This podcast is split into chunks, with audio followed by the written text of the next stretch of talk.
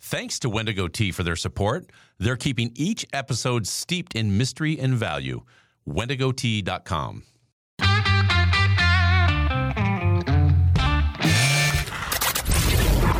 Your daily game plan for success. It's Sax in the Morning. Steve Sax.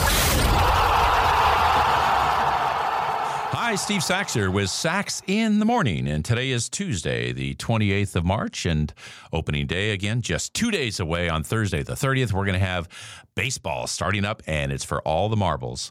Before I came into the uh, the studio and started talking about you know this season. By the way, we're going to talk about the National League today, as we talked about the American League yesterday. I grabbed me a bit of Wendigo tea. I went to WendigoTea.com when I first got my orders and looked up the descriptions of one of my favorite teas, the Jackalope Antler White Tea. Can you believe that? Have you ever had that before? Jackalope Antler White Tea. That's what I had. Delicious tea. And you got to go to their website and check out the way that they describe the tea. Check this one out. My antlers taste of fresh cookie dough, vanilla, honey, and fresh green veggies. My aroma is fresh spring flowers, grass, and apricot. So you deserve a hero. You deserve jackalope. That's a description of the jackalope antler white tea. So go there, wendigotea.com. Don't forget to put in SAX in the promo code SAX and save 15% on your order.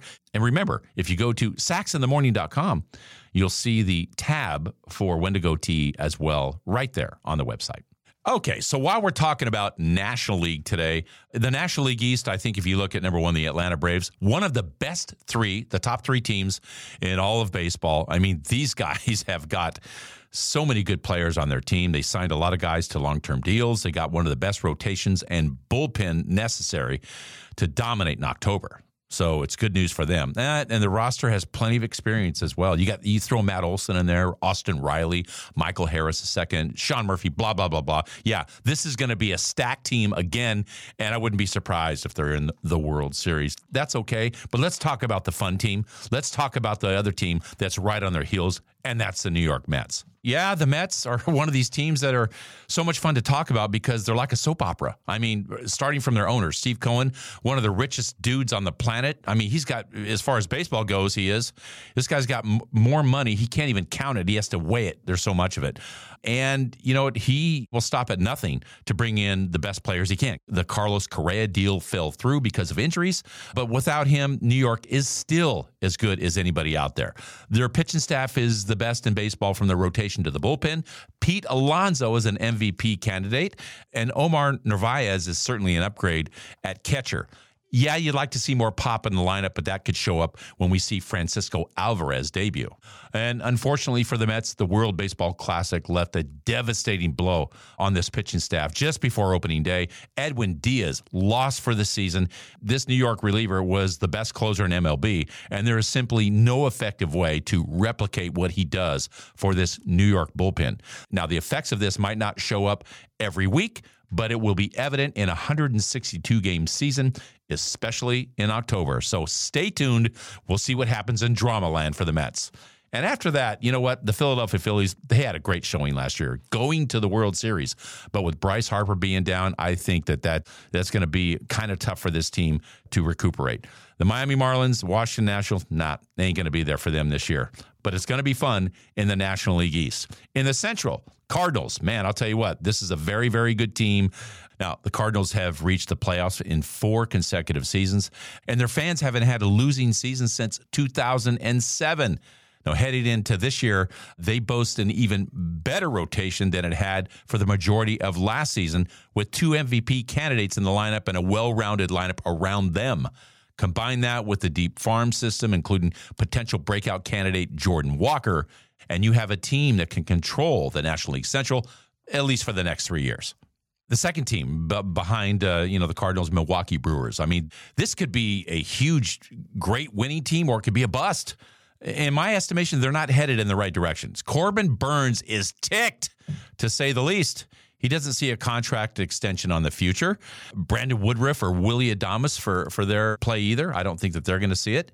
They've got marginal improvements made to the roster, but they look like a fringe playoff team on its final life before its biggest stars are going to Shia and go somewhere else for greener pastures. As far as the Cubs go and the Pittsburgh Pirates, the Cincinnati Reds, nah, no, they're not going to contend. This is going to be a season for the St. Louis Cardinals. Now, as far as the West goes, wow, what a difference a year makes. The San Diego Padres are getting all the attention as far as the National League West.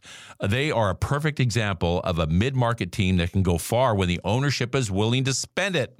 Yeah, hello, Oakland A's. Uh, not only did Yu Darvish and Manny Machado receive contract extensions, but the organization also went out and added Xander Bogaerts to the win now core. I guess you could you could call them. This is one of the best MLB teams in 2023, and it wouldn't be a surprise if there was a World Series parade in October in San Diego. Now, the Dodgers are certainly going to have something to say about that. They essentially use this offseason, though, to reset their books, avoiding any big splashes with the future in mind. It means for the first time in years, the Dodgers may not be the team to beat in the West, and its probability to win the World Series might be at its lowest point in several years. Now, it doesn't mean the Dodgers aren't going to be in the World Series. They certainly could. But a down season by the Dodgers standards could be excused if it allows them to land Shohei Ohtani next season. How about that? I see Shohei in a Dodger uniform. Diamondbacks, Giants, and Colorado Rockies, nah, they're not going to have a chance. It's all going to be between San Diego and their brethren to the north, the Los Angeles Dodgers. That's how I look at it in the National League West. So, kind of wrapping up this season, I look at two teams. I look at Milwaukee and I look at San Diego kind of on the same level as far as kind of what market they're in. But look at the the difference in how they approach. Milwaukee, they're not going to spend it. They got guys pissed off over there because they're not willing to put it out there and take a chance to win. San Diego, they're signing guys everywhere. They're locking them up to long term deals. And they are stepping in. They don't know, they're diving in head first with no questions asked. So I think what you got to look at in your life are you a Milwaukee or are you a San Diego? And if you're a San Diego, as I would be, you got to jump in with both feet and expect a huge, monstrous, positive outcome. That's the only way to look at it. And it's the only way to go for it. And that is my short for today. If you like what you heard, give us a positive review, subscribe, and share. Also, remember that the Sax in the Morning swag is now available on my Instagram site. Go to Sax in the Morning underscore podcast. You'll see it right there on the Instagram and just hit the link. Everything's there mugs, hats, tumblers, you name it. Take advantage of it.